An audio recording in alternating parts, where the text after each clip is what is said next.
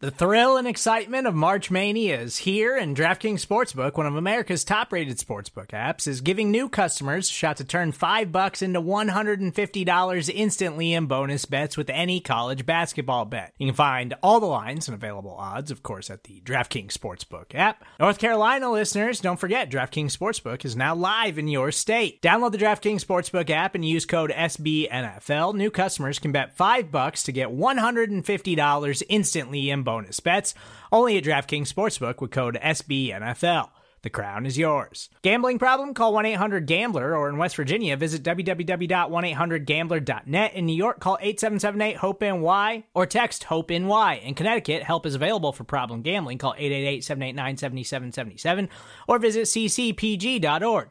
Please play responsibly on behalf of Boot Hill Casino and Resort. Twenty-one plus, age varies by jurisdiction, void in Ontario. Bonus bets expire one hundred sixty-eight hours after issuance.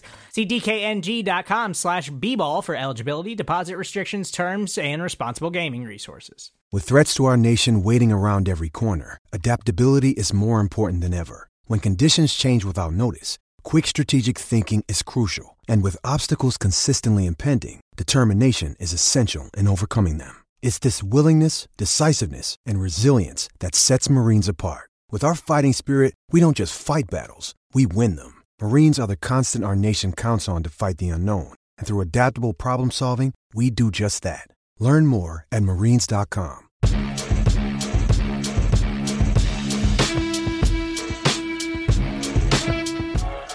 Welcome back into another edition of the Arrowhead Pride Report. I am Stephen Serda. Kansas City Chiefs picked up a huge win in Jacksonville against another A F C contender. The defense was absolutely dominant on Sunday, and the offense was a little lackluster once again, even in a Kansas City Chiefs win. So let me welcome in the leader of Arrowhead Pride, Pete Sweeney. Sween, uh, we ready to hit the panic button on the Chiefs offense just yet, or, or do we need to chill out a little bit? I think chilling out is is okay uh, right now. I look at this situation, and I feel like if you wanted to see some positive signs, and you can only pick one side, I think you might pick defense, because ever since Andy Reid has run this offense, the Chiefs were always near the top five, if, if not the, the top ten. And I think over that greater sample size, you're going to end up seeing that. This is only a matter of time before the Chiefs offense figures it out. I mean, they're, they're just between Andy Reid and Patrick Mahomes and some of the weapons that they have, Travis Kelce working his way back to one hundred percent. I just think that eventually it'll be okay. So you have more of an unknown about the defense, and it looks very young and very good. And I think you can count on the offense eventually figuring it out. And the bottom line, too, is kind of played the same game as last week. The defense was good, offense not so good, but it just feels a lot different when you're able to get that victory. Yeah, I agree with you. Um, I, I just think that we we put so much emphasis on Andy Reid and Patrick Mahomes and how special they are and how that partnership has been so special for Kansas City and the Chiefs as a whole, that I think we overestimated the development time that this wide receiver room is going to need. And you know, the offense, sure, you can be concerned about it, but I tend to think that they're going to get better as the season goes on. They're going to find roles for some of these guys, and, and hopefully you'll see them step up and start making bigger plays and being more consistent, because on Sunday, even in a win, we saw Patrick Mahomes hanging on to the ball for a long time because the wide receivers weren't ge- weren't generating separation. And Travis Kelce's on a snap count, even though you know he finds the end zone, but they're still working him back and, and making sure he's one hundred percent healthy for the entire regular season. And we're just seeing a lot of growing pains right now. And I think that we really underestimated the amount of time that these guys were going to take to gel and, and kind of find their way this season in the N F L. Yeah, and it's new look, and you got a lot of young players, and you're figuring out your identity. And I think you know, Rasheed Rice is going to be a player that's better at the end of the year. Same thing with Sky Moore.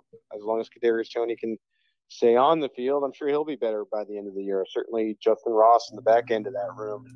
I think, yeah, you know, when it's a, some new players and you don't have that experience that you maybe had with a Juju Smith-Schuster, and you're trying to find out what your identity is and who are going to be your go-to guys beyond Travis Kelce, there are some growing pains. And I didn't think Kelce looked completely right. I don't blame the Chiefs for, for playing him uh, in this game. He's just too good and takes up too much attention. And I think you saw uh, the benefits of having him on the field, even if it's not, you know, that full one hundred percent. But as soon as he's one hundred percent, it just changes the game for your receivers as well. And so I'm not so worried about it right now. I think the Chiefs have plenty of time. And I think you got to remember who your opponent is, too. I, I don't think Jacksonville is too bad of a team. I expect them to be in the postseason. Uh, I expect them to compete for the top of that uh, A F C conference. So, yeah, wasn't the prettiest win today, but I, I think you'll take uh, any any scenario where you got more points than the other team, even if that's a seventeen nine victory, which is a little bit atypical than we've seen for the Chiefs in, in recent years. I don't remember. I think we did mention it on one of the Arrowhead Pride reports last week, the, you know, the Juwan Taylor quick first step and whether or not it's a penalty or, or where you sided with that. But I brought it up on the Arrowhead Pride Rapid Reaction Show, and Juwan Taylor obviously had uh, a rough game in his return to Jacksonville on Sunday, but had, got called for multiple penalties and at one point exited the game, uh, Andy Reid pulling him out and basically just saying, like, chill out. Like, you got to calm down and get this thing figured out because we can't keep having you getting penalties like this. But I, I tend to think, like, while it was a rough game for Taylor, and obviously the Chiefs are going to have to make some adjustments to his game, and that's something they got to figure out quick because they can't have him doing that on a weekly basis. I also think some of this was kind of bogus, where it felt like he was in a way being targeted by referees, like they were paying closer attention to him than any other individual players on either side of the ball. And I think that is a, a blatant, like, competitive disadvantage for the Kansas City Chiefs. At least that's how I felt about it during Sunday's game. Well, it, it It, it was definitely a case where the referees were hyper aware. I mean, the N F L had to get involved last week when you have your opening game and Chris Collinsworth can't stop talking about how the referees were missing calls. So, of course, they're going to be trying to make sure that Taylor, first and foremost, uh, is uh, onside and not ha- having these false starts. And I think you saw the product of that. Anything close, it seemed like they were going to call uh, on Sunday. And I, I tend to think he's going to get that uh, attention until he doesn't anymore, and I think Andy Reid noticed in the middle of the third quarter that this guy was a little bit rattled, and so he pulled him out after he got two holding penalties in three plays, and I was kind of curious if it would be for the game, but he ends up going back in, and you know, you kind of have to expect a long leash because you're not talking about just any player, Steve. You're talking about a player that they gave a four-year contract to for what, eighty million dollars. So this isn't a, a scenario where hey, an offensive lineman, young kid broke through and he won the job and now maybe it's too big for him. It has to be a, a situation where you got to feel confident in, in Taylor. And so checks out for a little bit. Andy Reid said he ended up having some good blocks toward the end of the game. And so they were happy with the, the break for him. I know that uh, as we've mentioned, though, he, he's going to be getting that referee attention uh, until he, he starts to kind of disappear into the background, so to speak. I always say that, you know, the offensive line is this this thankless job because you're only really noticed when, you know, you're having these problems, and uh, you know, he's he's seeing a little bit of that right now, um, and and you know, the sooner that he can get some consistency back to his game, the better.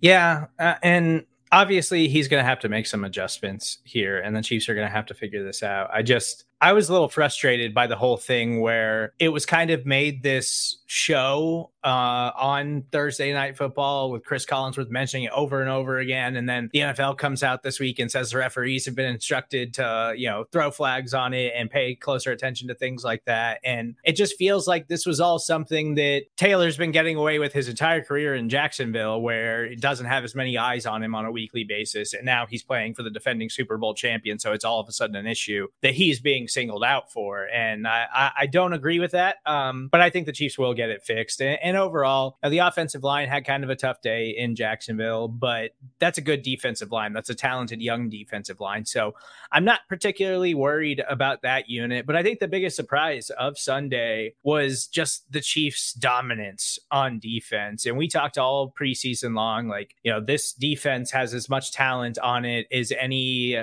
defense that Patrick Mahomes has had on the other side of the ball during his time with the Kansas City Chiefs. And we saw in week one that they put together a really strong performance without Chris Jones out there uh, against a really good Lions team that exploded on Sunday for a, and put up a bunch of points and, and an overtime loss to the Seattle Seahawks. But they're an explosive offense. And then you add Chris Jones into this thing.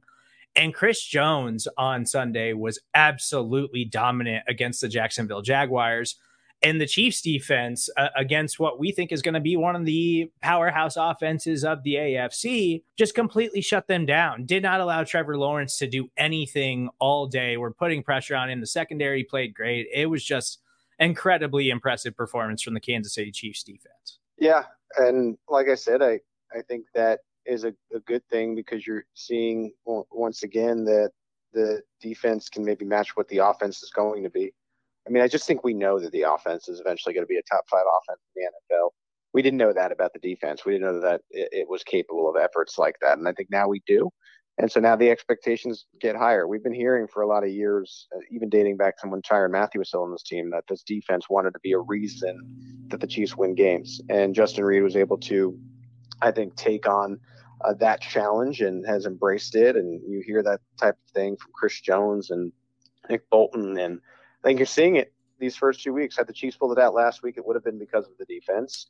Uh, they pull it out in week two because of the defense. And if the offense can can get where it needs to be, I, I think you might be running into a situation where it's like the beginning of eighteen, where the Chiefs could be blowing teams out. You just got to have both both of these sides of the ball, both of these phases kind of match up with each other and, and see what you can do once you feel like the offense is in a better place. So I brought this up on the Arrowhead Pride Podcast Network this last week uh, when Chris Jones reported to the facility, and we got to hear from him earlier in the week, and, you know, finally got a glimpse of him at the podium. And, you know, we didn't know at what kind of shape Chris Jones was going to be. And obviously he takes care of himself really well, but, you know, missing off-season workout programs, missing all of training camp, missing week one, you got to wonder whether that guy is going to show up and actually be ready to go and ready to dominate. And he looked like he is incredible in incredible shape. And his performance on Sunday highlighted that even more. Obviously, he wants to play and he wants to have a career year because he's probably not going to be with the Kansas City Chiefs next season, at least based on reports from Adam Schefter that came out on Sunday morning. And so he's got to hit his incentives to get paid this season and then possibly become a free agent and go out and, and become one of the higher paid defensive players in the N F L, even more so than he already is.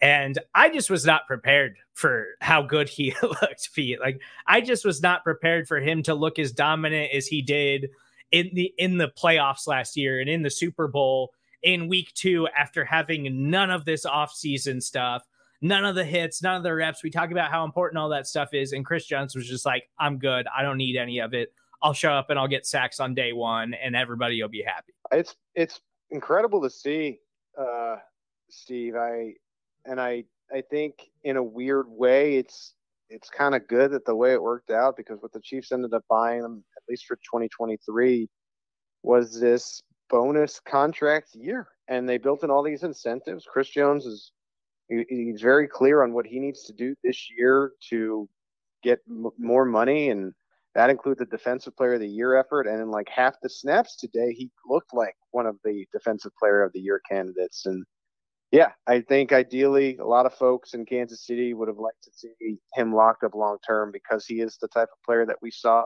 on Sunday. But at least for twenty twenty-three, it's a situation where the motivation is very clearly going to be there. It should be there for all sixteen games, seventeen games that you have left here. And I, I think you can just wait and see. Uh, if I'm betting, I would say that's probably likely that, that Chris Jones will be elsewhere next year. So if you're a fan of the Chiefs, you should enjoy what he's been able to do on a day like Sunday, what he's going to be able to do for the rest of the year. And you try to get one more championship out of it. Uh, and then you never know. Maybe maybe you'll, we'll all be wrong about this, and the Chiefs will come to, you know, a two- or three-year agreement uh, following this season, and he'll stay in Kansas City. But I, I, you know, based upon the reports and just the feel of the situation, it does feel like the the last dance, so to speak, for Jones and the Chiefs. Yeah. And I hate to think that way, but it kind of seems like that's the road that we're headed towards. But you got to be impressed with the young defensive players from the Kansas City Chiefs. And Mike Dana is another player who's in a contract year, might not be back with the Kansas City Chiefs next season, but he's having a really strong start to the year. George Karloftis looks like he really has taken another step and has been great through two games. And then Felix Ndike Uzama looks really good as a rookie pass rusher. It's this this Chiefs defense. Like, we're, I think last week we were really talking about this Dallas Cowboys defense, the New York Jets defense. Like, those defenses look like totally dominant and overwhelming. And all of a sudden, I'm kind of talking myself into the Chiefs kind of being in that mix with those kind of defenses, the way this defensive line looked against Jacksonville. And then you factor in that they're going to add Charles Amenahu in week seven once he comes off of the suspension. And this defensive line that without Chris Jones was this huge question mark for the Kansas City Chiefs, all of a sudden looks like it might be the best and deepest group on the roster. And maybe I'm getting a little ahead of myself, but they just looked that good. And I was that impressed with their performance on Sunday. Yeah. I mean, we're, we're in the second week. And so you don't want to get too excited one way or the other, the other, like, just like we're not fretting about the offense, uh, you know, the, the defense can kind of regress back to the mean, if you will, but so far so good. And, and again, I, I think this start to the year for Kansas City, although it ended up in one on, on one, is is probably what the rest of the league didn't want to see from a quality of the defense standpoint. I just keep going back to the same point. I just I think you eventually know that Patrick Mahomes, Andy Reid, and the offense are going to figure this out, especially if Travis Kelce gets back to one hundred percent. You inject the defense in, and Patrick Mahomes doesn't need to get to the thirty-point range to win games. Are you know are the Chiefs going to go sixteen and one? You know, are we going to go back to that week one and say, God, uh, they they. could have potentially had this undefeated season? Like, because I agree with you. I just think if the defense is able to replicate what it's done these first two weeks for the rest of the year, I, I just don't see the Chiefs losing a lot of football games. I totally agree with you. And you know, this week uh, in week three, they will host the Chicago Bears, the oh and two Chicago Bears, who have looked very bad through two games so far this season. They come to Arrowhead. So that that's a favorable matchup for the Kansas City Chiefs. Uh, they've got some more favorable matchups on the horizon over the next month or so. So we could be looking at a team that's, you know, five and one or, or something like that here in a month a- after their impressive showing against the Jacksonville Jaguars. But he's Pete Sweeney. You can follow him on Twitter at P G Sweeney. I'm Stephen Serda. That's where you can find me. As always, please make sure you're locked into arrowhead pride dot com. We got everything you need to know. We'll hear from head coach Andy Reid later on Monday afternoon. Uh, and with all of that, please make sure you subscribe, rate, and review everything that we're doing right here on the Arrowhead Pride Podcast Network. Me and Pete will be back on Wednesday with another edition of the Arrowhead Pride Report.